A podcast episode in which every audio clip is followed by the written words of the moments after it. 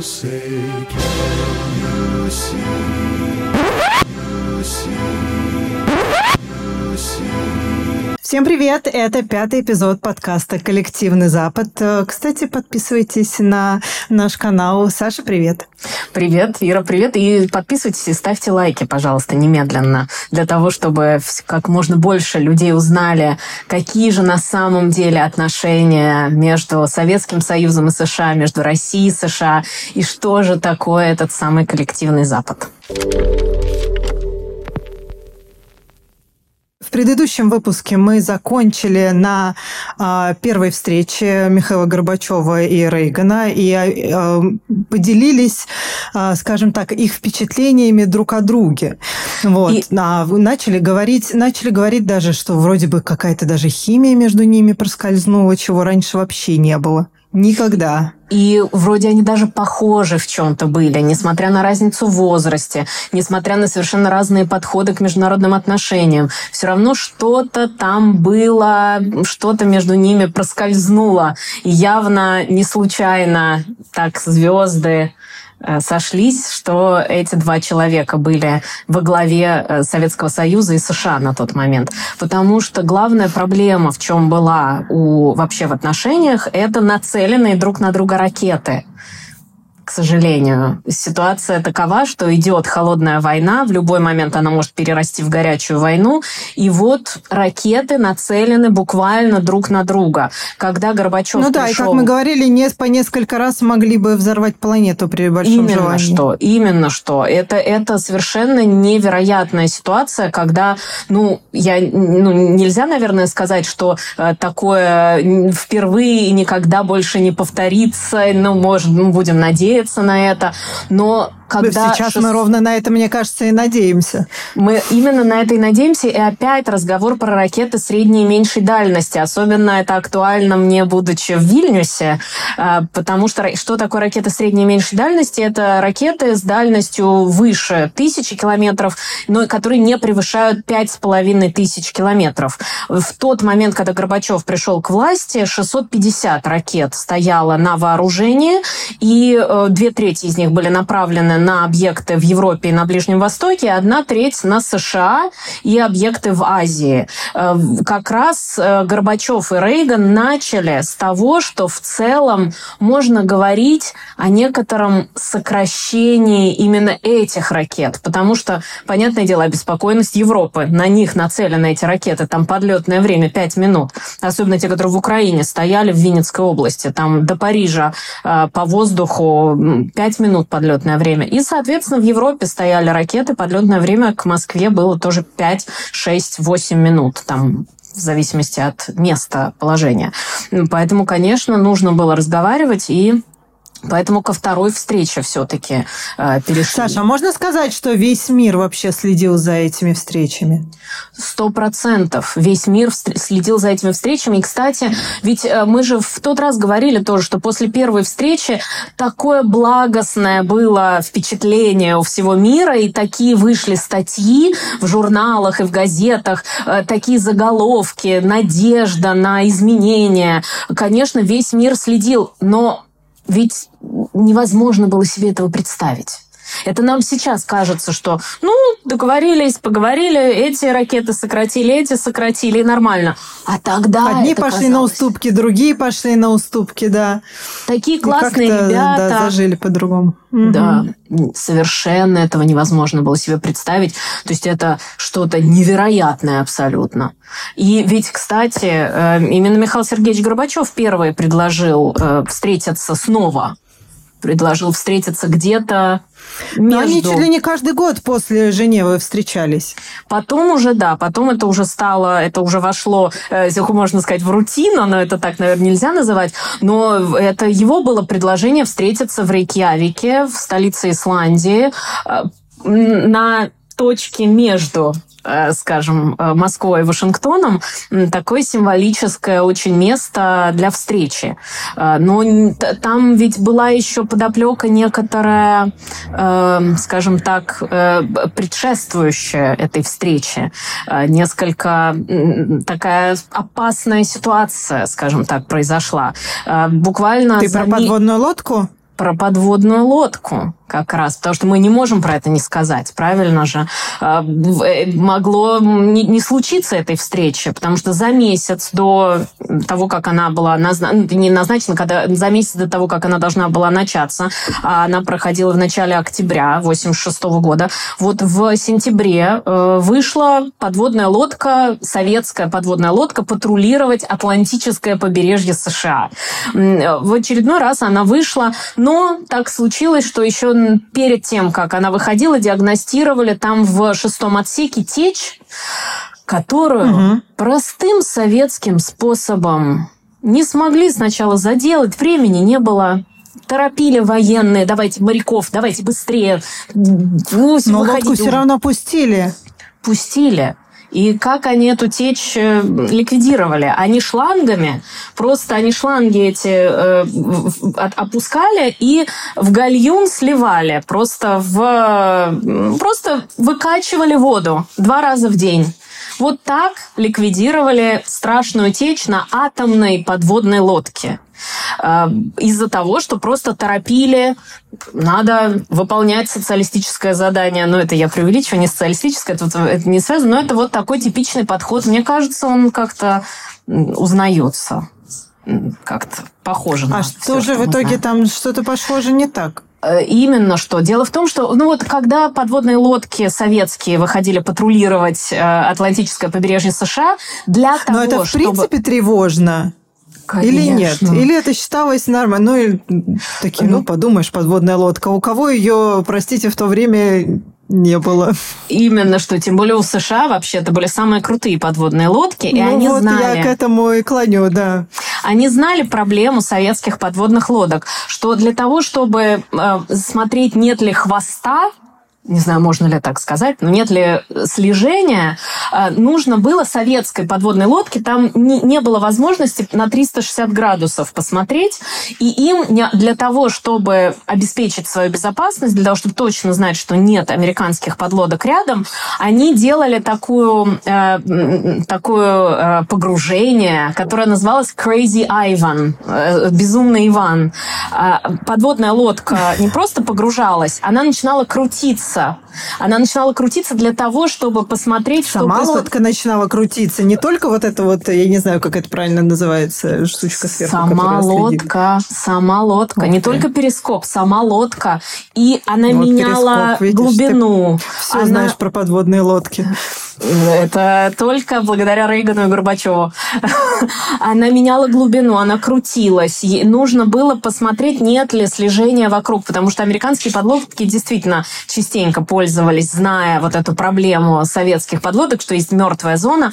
И вот эта подлодка выполняла это упражнение, которое надо было выполнять. Если бы она его не выполняла, то эту течь нормально бы устраняли, и все было бы в порядке. Но из-за того, что ей пришлось э, так поступать, ей пришлось так крутиться, ей пришлось вот э, выполнять это упражнение, из-за этого э, произошла разгерметизация, произошел взрыв как раз в том самом шестом отсеке. Э, были повреждены, был поврежден шестой отсек. Лодка начала резко погружаться погружаться в воду. Э, и, конечно, единственное, пытались устранить неисправность, пытались что-то сделать, но не будем э, тут э, вдаваться в подробности лодочного дела. Можно посмотреть американский фильм, где Рутгер Хауэр играет, кстати говоря, главную роль. Он играет капитана корабля, который, собственно говоря, и принял решение о всплытии. Через две минуты лодка была на поверхности Атлантического океана. И, как ты можешь себе представить, туда тут же рванули и советские корабли, и американские. Конечно, ну, конечно. американский флот. Назревал большой скандал. Безусловно, атомная подводная лодка. Э, произошел взрыв э, под водой. Могли сдетонировать э, другие ракеты. Мог произойти ядерный взрыв в Атлантическом океане. Что бы тогда вообще произошло? И это в тот момент, когда готовится срочно встреча на верхах, встреча двух президентов в Рейкьявике, когда уже вот-вот должны э, что-то решить, о чем-то договориться. И в итоге американские корабли, конечно, подходят очень быстро, советские истребители подлетают, которые на Кубе стояли и лодку, и моряков эвакуируют, лодку начинают буксировать, но буксировочный трос вдруг обрывается, Одна из версий, что по буксировочному тросу был нанесен удар э, американской подлодкой, и поэтому а, так и произошло. Он оборвался. Да, он оборвался. В итоге не смогли э, эвакуировать сам лодку. К счастью, эвакуировали всех моряков. Последний капитан сошел, э, как это и принято. И сейчас атомные заряды лежат на глубине несколько тысяч метров. Уже с 86 года атомные огромная подводная лодка лежит вот где-то на где-то в глубине. Э, и несмотря на эту ситуацию, несмотря на этот скандал, э, все равно, как ни в чем не бывало, решают встретиться все-таки. А почему, скажи вот, пожалуйста, а почему американцы ну, среагировали, скажем так, иначе, нежели они среагировали бы, там, я не знаю, до первой встречи в Женеве? Потому что они понимали, что сейчас мир уже действительно в шаге или в двух, скажем так, в двух шагах от э, каких-то очень серьезных решений. Они видели, что происходит в Советском Союзе. И ведь, как мы с тобой говорили, перед встречей в Женеве было очень большое недоверие к Горбачеву. А после встречи уже стало понятно, что это не какой-то советский лидер, который хочет обмануть американцев и что-то в итоге выгадать, а это человек, который действительно, судя по всему, готов идти на уступки серьезные. И поэтому, несмотря на произошедшее в Атлантическом океане, все равно американцы Ничего нет, решили, что нет, можно, э, можно встречу провести. И понятное дело, что такого представить себе в 70-е годы такое совершенно невозможно. Надеялись на прорыв, надеялись на прорыв в Рейкьявике. Ну, то есть правильно говорили, что какая-то химия между ними все-таки проскользнула, раз вот так вот они э, мирно, если так можно сказать, да, в таком случае они как-то смогли договориться и не случилось катастрофы, хотя она вполне могла себе быть. Легко могли все отменить но э, понимали, что есть... Ну, отменить встречу – это еще, знаешь, половина дела. Могли бы и как-то среагировать э, помощнее, подумать, что это какой-то замысел дурной. Э это правда, но э, нужно сказать, что, во-первых, еще американцы были абсолютно уверены в СОИ, вот в этой э, Strategic Defense Initiative Рейгановской, в которую он был влюблен абсолютно. И они были уверены в том, Который что... Горбачев нужно... не доверял, собственно. Абсолютно, и которая стала главным камнем преткновения в Рейкьявике, собственно говоря. Э, Рейган считал, что они должны отстаивать идею сои, отстаивать, и они, она должна остаться.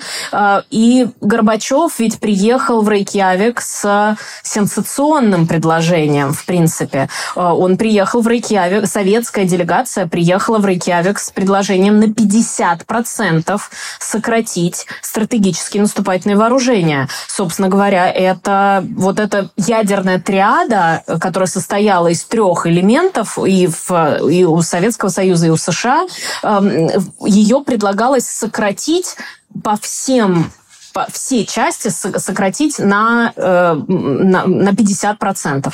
Это вот сокращение стратегических наступательных вооружений, это те самые подлодки, это ракеты наземного базирования, так называемые, это корабли. Ну вот, собственно, это то, что э, представляло собой у каждой из сторон что-то было сильнее. У Советского Союза ракет больше, они стоят в Европе и гораздо более распространены. У США подлодки э, бороздят просторы всех океанов. И тут приехала советская делегация с предложением на 50% сократить эти вооружения. Я предложил президенту отказаться от всех до сих пор обсуждавшихся вариантов, промежуточных, временных, и так далее. Полностью уничтожить американские средние ракеты в Европе и советские ракеты в Европе. Я сказал президенту, что мы упускаем исторический шанс. Еще никогда не были так близки наши позиции. А, э, тут я, если позволишь, я очень хочу процитировать воспоминания Горбачева. Президент Рейган подчеркивал, что Рейкьявик не конечный пункт, а всего лишь промежуточная станция на пути Вашингтон. Логика наша была проста – опустить ядерное противостояние на другой, намного более низкий уровень. Американская делегация в целом была не готова к такому повороту. Приходилось часто делать перерывы перерывы для обмена мнениями между своими. Действительно, потому что это предложение исходило из советской стороны.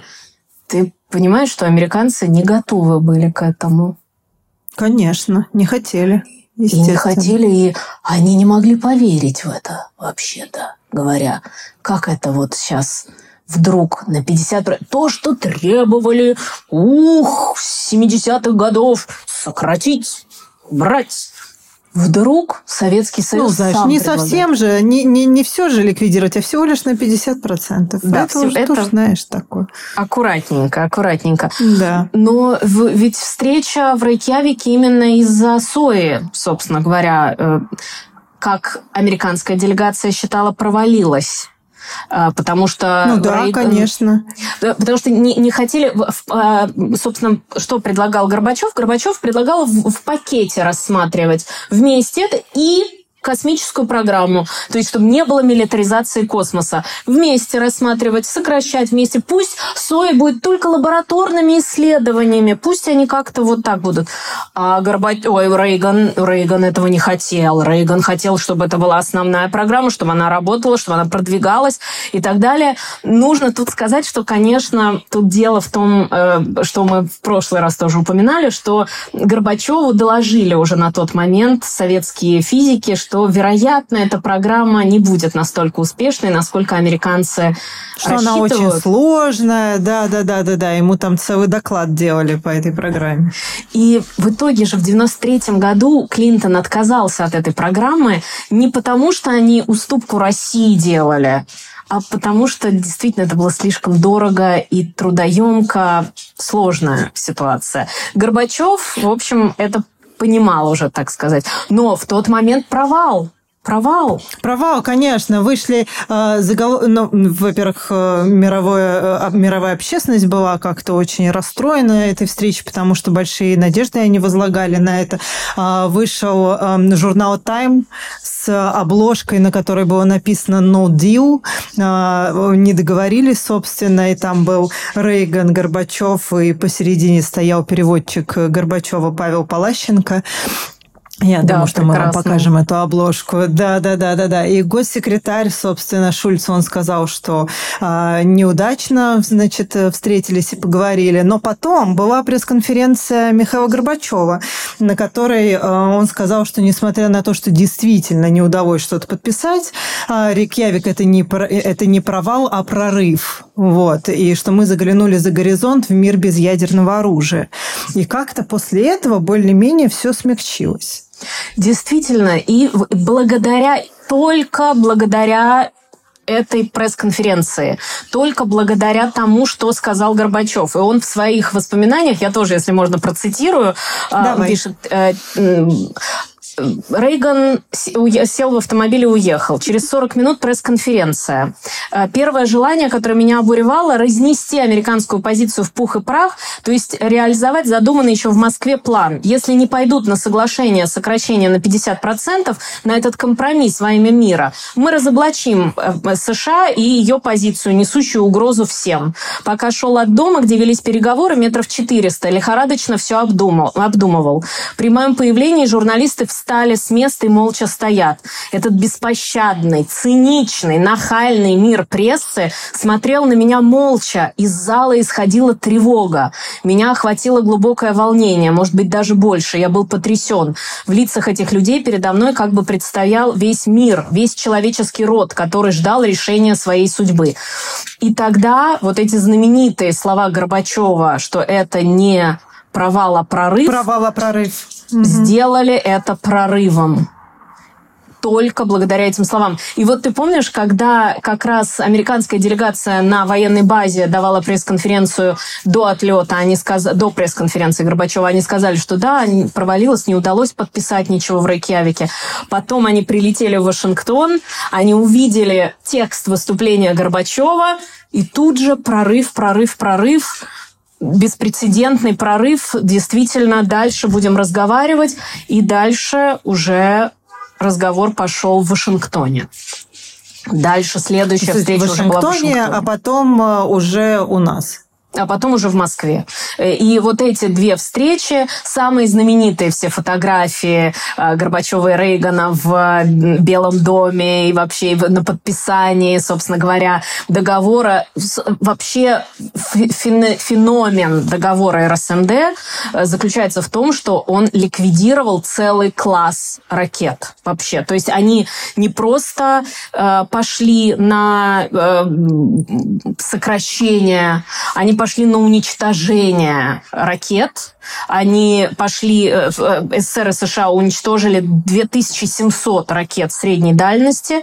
И, э, конечно, благодаря смягчению этой позиции, вот смягчению позиции и Советского Союза и США вот удалось этого достичь. Э, договор РСМД, э, из которого, несмотря на то, что из него вышли США в 2019 году, все равно он остается, как это неудивительно, каким-то столпом э, мировой безопасности. И кажется, по крайней пор. мере, что дух, да, дух этого договора все равно, э, кажется, как-то присутствует. И э, именно, да, благодаря этому этому подписанию а, еще до московской встречи. Ведь, э, помнишь, было это обращение к обращение Рейгана к советскому народу и обращение Горбачева к американскому народу э, новогодние. Э, Я где... думаю, что мы это тоже покажем, покажем маленькими кусочками. Я надеюсь, потому что это действительно что-то совершенно невероятное. Все это невероятно. Это невозможно себе представить. Уважаемые граждане Соединенных Штатов Америки, я рад возможности от имени советского народа и от себя лично передать в этот первый день Нового года самые добрые пожелания американскому народу, каждой американской семье. Ты знаешь, я смотрела а, очень много э, репортажей об этом, и там журналисты, которые присутствовали, там рассказывали много чего и про вот эту встречу в Белом доме. А, ну, во-первых, Горбачев, он а, на все вот эти встречи с Раисой Максимовной а, ездил. И а, говорят, рассказывают, что а, Раиса Максимовна и супруга Рейгана Нэнси, они ходили когда по Белому дому, и Раиса Максимовна ходила и рассказывала про каждую картину, про все. И говорят, что Нэнси даже злилась, потому что складывалось ощущение, что а, она про свой собственный Белый дом знает сильно меньше, чем Раиса. This is, uh, Это типичная картина 20 века. I would say that this is a typical picture of the 20th century. Right. right. Why? Why? Why? Его выставка была в Москве. His exhibition was held in Moscow. Да, да. Это поколение художников Уайта. It is a whole generation of painters. Right. Да, это как раз его сестра, сестра главного художника. Очень интересный художник. And uh, he's a very interesting painter. Их поколение художников. And the whole generation actually is quite impressive. И выставка Эндрю Уайта была у нас недавно в Москве. And Andrew White's exhibition was held in Moscow, as I said. Yes, I know. Да, я знаю об этом. Вот это да, как интересно. Я вот, кстати, думала, была ли какая-то ревность, может быть, между ними, потому что, мне кажется, Раиса Максимовна, как ни одна другая супруга советского лидера, была абсолютно на равных и, может быть, даже даже выше э, каких-то иных жен президентов и премьер-министров в целом. Да, да, да, да. Но по всем э, рассказам, которые мы э, можем и услышать, и найти, э, там, рассказов людей, которые их окружали в этот момент, да, складывается такое впечатление абсолютно точно. Вот, но вот эти вот, да, это, знаешь, такой любопытный момент был. Я слушала, и говорят, что вот они ходили, значит, и там беседовали, э, и вот Раиса Максимовна рассказывала, а вот это то, а вот это вот это вот, я знаю вот это вот то, и говорят, что прям Нэнси злилась и говорила, как это так так? Почему она столько знает об этом? Я же, это же мое. Вот так вот. Нет, все знали, все знали.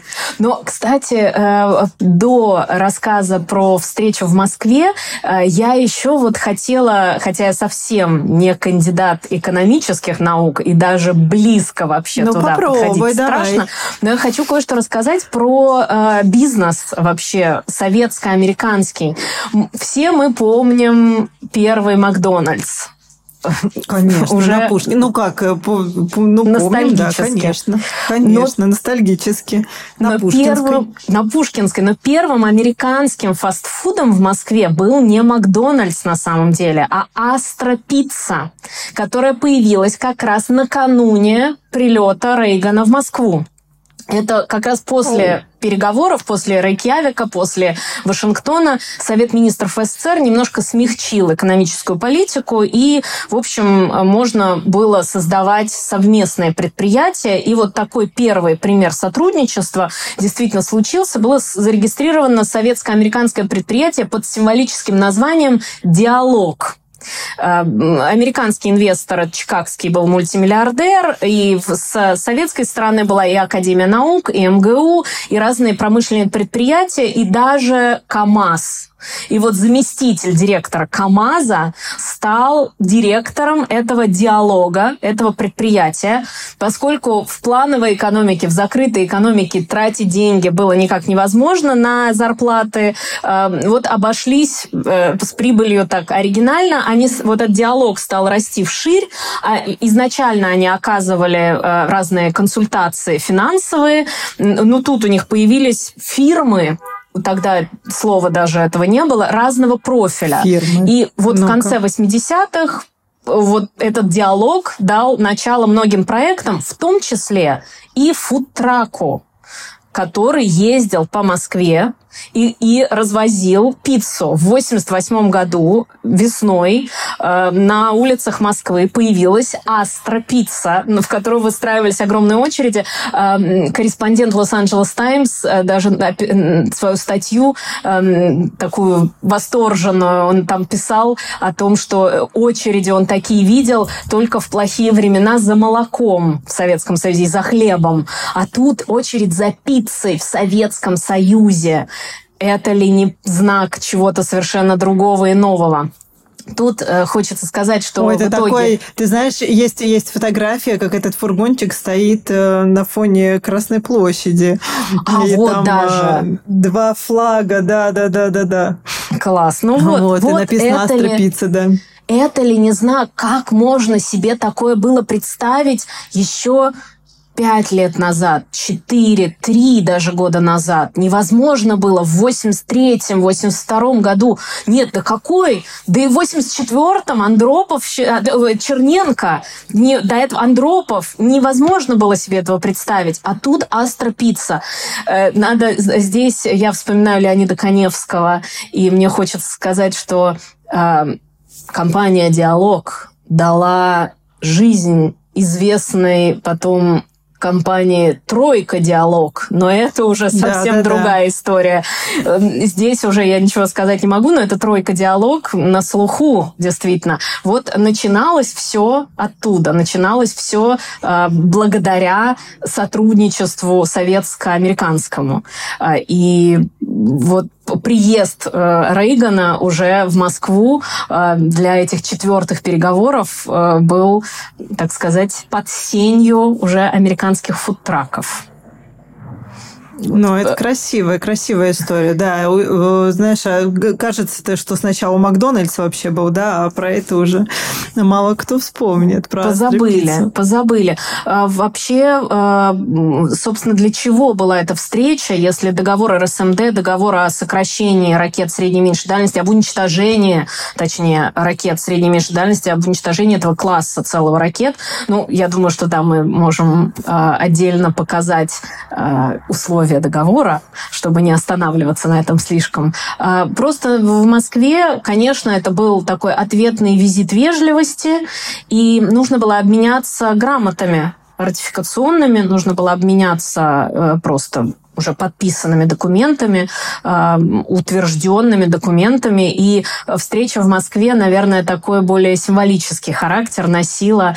Э, везде продавались и раздавались футболки с Рейганом и Горбачевым, какие-то значки. И, конечно, это та самая новая эра, в которую поверить было совершенно никак невозможно никому. И надежда э, у меня сейчас э, на то, что как раз какие-то совершенно невероятные вещи все-таки могут происходить в нашем иногда устрашающем, в общем-то, мире. А Рейган, э, он тоже с э, женой приехал в Москву? Да, они с Нэнси приезжали, и э, они приходили в Большой театр, и гуляли по Москве, и разные фотографии с Красной площади тоже есть. Поэтому, да, э, она присутствовала, ну, она, конечно, обязательно должна была присутствовать. Тоже, как и Раиса Максимовна, непрестанно была рядом с Горбачевым, Нэнси тоже, конечно же, была в Москве. Я же, э, я не знаю, кстати, она до сих пор сейчас, э, знаешь, мне стыдно стало, до сих пор вообще есть эта скульптура Горбачев и Рейган? Кстати, вот интересно. Напишите в, доме в. Бурганова была же, да, в доме Бурганова была же эта скульптура э, находилась. Точно. Вот, где Горбачев и Рейган, да, такие белоснежные, жмут друг другу руки. Да. И это же э, вот как раз в нач... до встречи, до встречи, э, перв... до первой встречи Рейган ведь называл Советский Союз империей зла.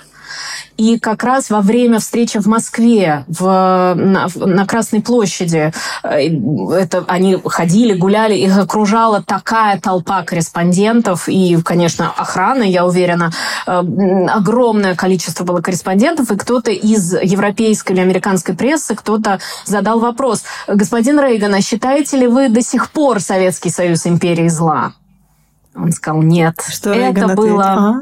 это было в другую эпоху. Сейчас я не считаю. Это было в другую эпоху, я так считал. Сейчас я так не считаю. Действительно новая эпоха. И есть ли этот памятник этой новой эпохи еще? Вот Я знаю, бы... когда открывали, когда открывали этот памятник, э, Михаил Сергеевич, он туда приехать не смог, но а, он э, передал, значит, э, ну, там, передал, выразил благодарность и призвал нынешних президентов России и США а, к диалогу. Вот. Ой, да, хотелось бы диалог. Но а в каком году она была открыта, я вот не знаю. Вот я тоже не помню, но мы можем посмотреть. Да, Всё. я думаю, что мы это выясним. Да. Я не помню, мне стыдно, я не ну, помню. Это когда мы будем делать подкаст про памятники, тогда мы будем это знать.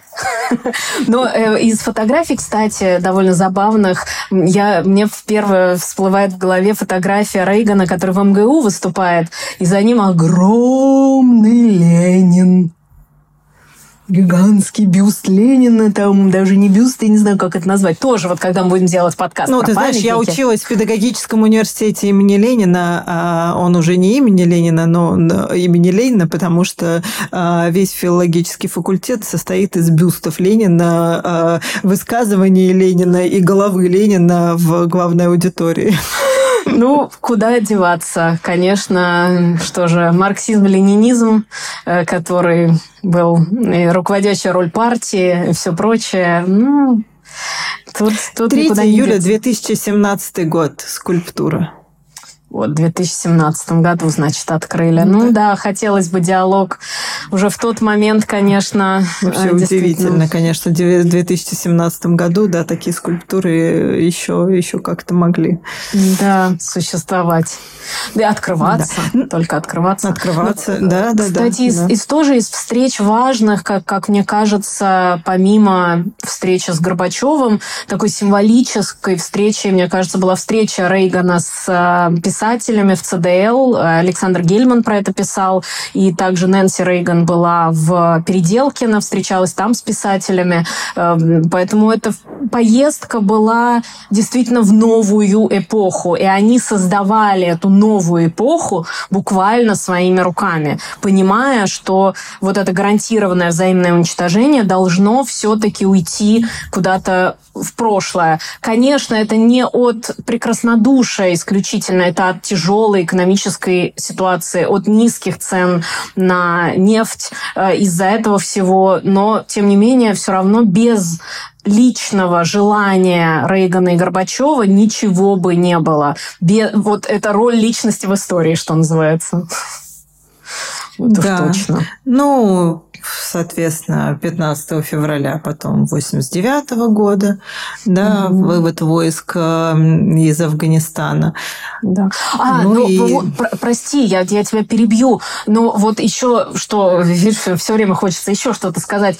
Последствия важное, мне кажется, встречи Рейгана и Горбачева, это речь э, Горбачева в ООН, которую он просил своих советников, чтобы она была антифултоном. Помнишь, мы начинали практически с фултоновской речи. Конечно, да. И он хотел, он говорил о том, что это должен быть Фултон наоборот. И он как бы не относиться к этой организации, в тот момент все-таки она как-то имела довольно серьезное значение и держала все-таки действительно некий баланс. И не принято тогда было особенно яростно аплодировать э, выступлениям, особенно радоваться было не принято. Ну, поаплодировали лидеру, и, и все, спасибо, спасибо. А после выступления Горбачева в ООН в 1988 году там был там были овации, его не отпускали, ему пришлось, он выступил, сел, как это обычно бывает в кресло рядом, ему пришлось даже встать и поклониться снова, потому что так его приветствовали. Наши совместные усилия покончить с эрой войн, конфронтации региональных конфликтов, с агрессией против природы, с террором голода и нищеты, как и с политическим терроризмом. Это наша общая цель, и только сообща мы можем достичь ее. Благодарю вас.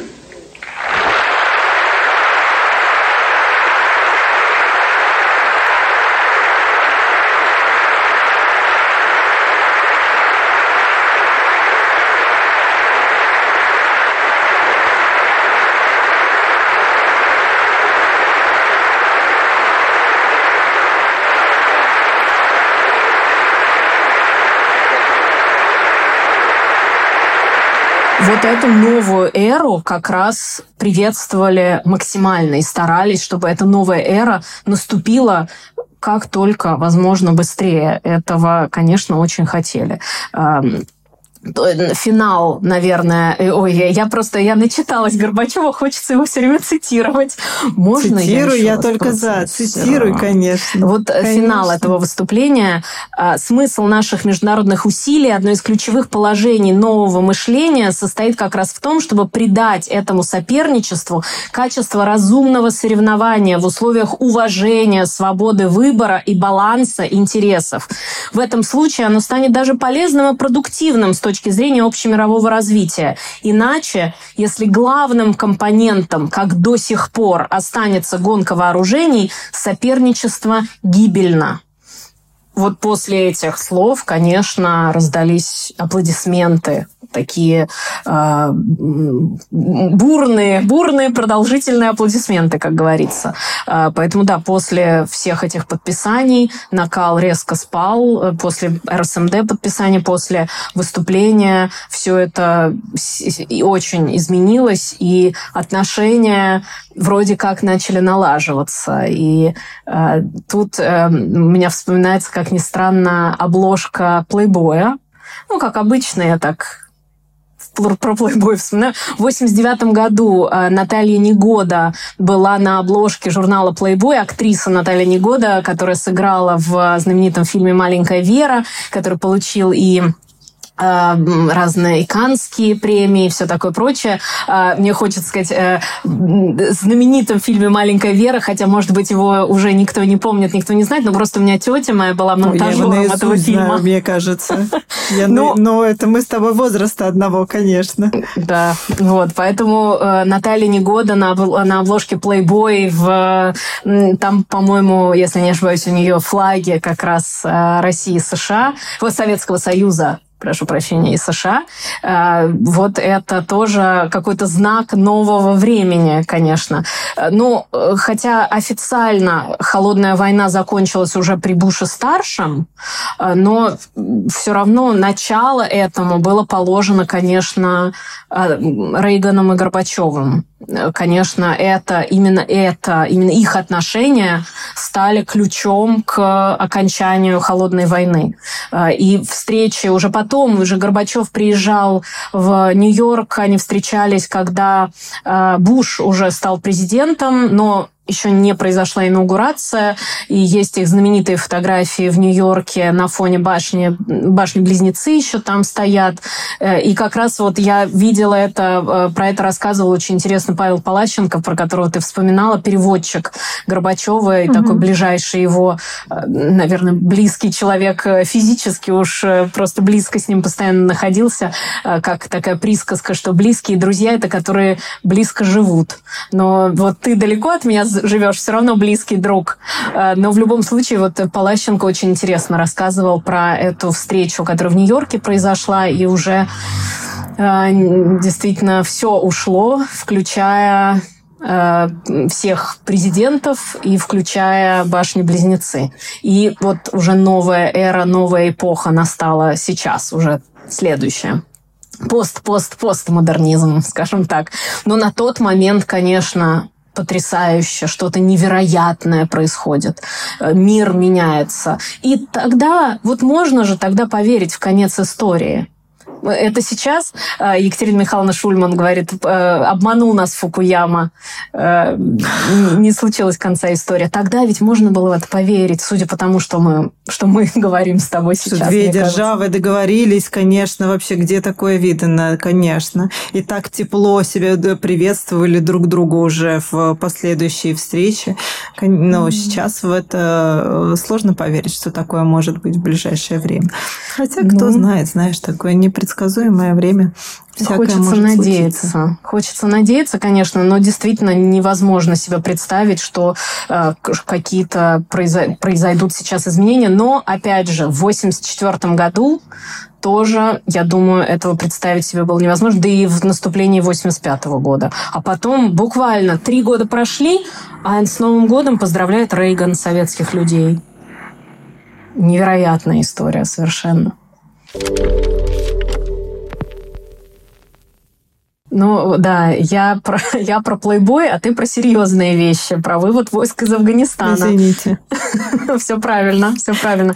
Ну, это Ну, собственно, дальше был действительно да, большой этап, конечно. 15 мая 88 начали, 15 февраля 89 года, собственно, закончили вывод э, советских войск из Афганистана. Как э, на это реагировали? Я знаю, что вот э, я могу процитировать Михаила Сергеевича, он, э, значит, э, он сказал следующая цитата. Общими усилиями, в том числе благодаря переговорам, которые мы вели со всеми сторонами США, Ираном, Пакистаном, другими странами, удалось провести вывод войск организованно и с минимальными потерями. Поставили точку в этой печальной главе.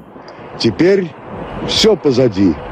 За мной ни одного советского солдата, офицера, прапорщика нет – На этом девятилетнее пребывание завершилось. Ограниченного контингента советских войск, завершив выполнение задачи по оказанию интернациональной помощи Республике Афганистан, выведены на территорию Советского Союза в полном составе командующий армией генерал-лейтенант Громов. И в США, конечно, это воспринимали с э, восторгом и аплодисментами, скажем так, э, потому что поддерживали, в общем-то, борьбу э, против советских войск в Афганистане через Пакистан поддерживали. Тут, конечно, тоже опять у меня всплывает Коневский, и это совсем другая история про Усаму бен Ладена, который активно принимал участие в противостоянии с советскими войсками в Афганистане, э, он, наверное, именно там получил наибольшее количество информации и знаний, умений, и, главное, контактов для последующего создания уже Аль-Каиды. Э, поэтому здесь, конечно, напрашивается и воспоминания о нем, когда мы говорим про США, э, поскольку США через Пакистан, с которыми как раз Усам бен Ладен работал во многом с разведкой пакистанской работал. Вот США поддерживали через Пакистан э, тех самых э, противников э, советских войск в, Афганистане, э, которые в итоге стали потом частью той самой Аль-Каиды. И тут сразу воспоминания о башнях близнецах тоже, конечно, очень грустное, безусловно. Поэтому, поэтому, да, в, в США приветствовали вывод советских войск и тоже воспринимали это как часть этой новой эры, этой новой эпохи и, возможно, возможно. Э, конечно же, это, это было частью большого количества разных событий, в том числе это и падение Берлинской стены, э, это и вывод войск из Афганистана, это подписание РСМД. Вот эти все пункты, по которым начинали сходиться позиции двух стран, и казалось, что э, закончилась холодная война, заканчивается холодная война, и наступает совершенно новый мир, не двухполярный, а многополярный мир. Ну, и... соответственно, и как раз вот за вот все, что ты перечислила сейчас, а, из-за падения Берлинской стены, соответственно, из-за соглашения с Соединенными Штатами, из-за вывод войск в Афганистане, и все это, и 15 октября 90 года, 1990 года Михаилу Сергеевичу была э, вручена премия, Нобелевская премия мира. А, и, значит, было ну, там большое заявление этого Нобелевского комитета, естественно, да, но я могу процитировать буквально первый абзац оттуда. Норвежский Нобелевский комитет решил присудить Нобелевскую премию мира за 1990 год президенту Советского Союза Михаилу Сергеевичу Горбачеву за его выдающуюся роль в мировом, в мирном процессе, который сегодня характеризует важную составную часть жизни международного сообщества. А, Михаил Сергеевич не, не был на церемонии собственно, он ее не забирал, но там, знаешь, он должен был потом прочитать лекцию, там же есть какие-то правила, да, ага, которые да, как интересно. Нобелевскую, Нобелевскую премию, значит, вот, э, и он должен был прочитать лекцию, он, собственно, ее потом прочитал, а всю сумму, которая там 10 э, миллионов шведских э, крон, это около 1 миллиона, миллиона долларов, соответственно, по курсу на 90 год Михаил Сергеевич перечислил бюджет страны. Вот и деньги были потрачены там, на строительство больниц в России, Украине и Белоруссии, в частности, на создание детского гематологического центра в Ленинграде. Это уже был проект э, Раис Максимовны. Вот так прекрасное, мне кажется, завершение сегодняшнего нашего подкаста. Э, завершение, прекрасное завершение холодной войны и завершение нашего подкаста, который, конечно же, которому необходимо поставить лайк сейчас же. Э, и можно подписаться, и подписаться на, канал. на канал на двух стульях. Если вы еще Именно. этого не сделали, и поставить, нажать на колокольчик и написать пару слов в комментариях для того, чтобы YouTube больше показывал этот ролик. Всем спасибо и до скорой встречи. Спасибо.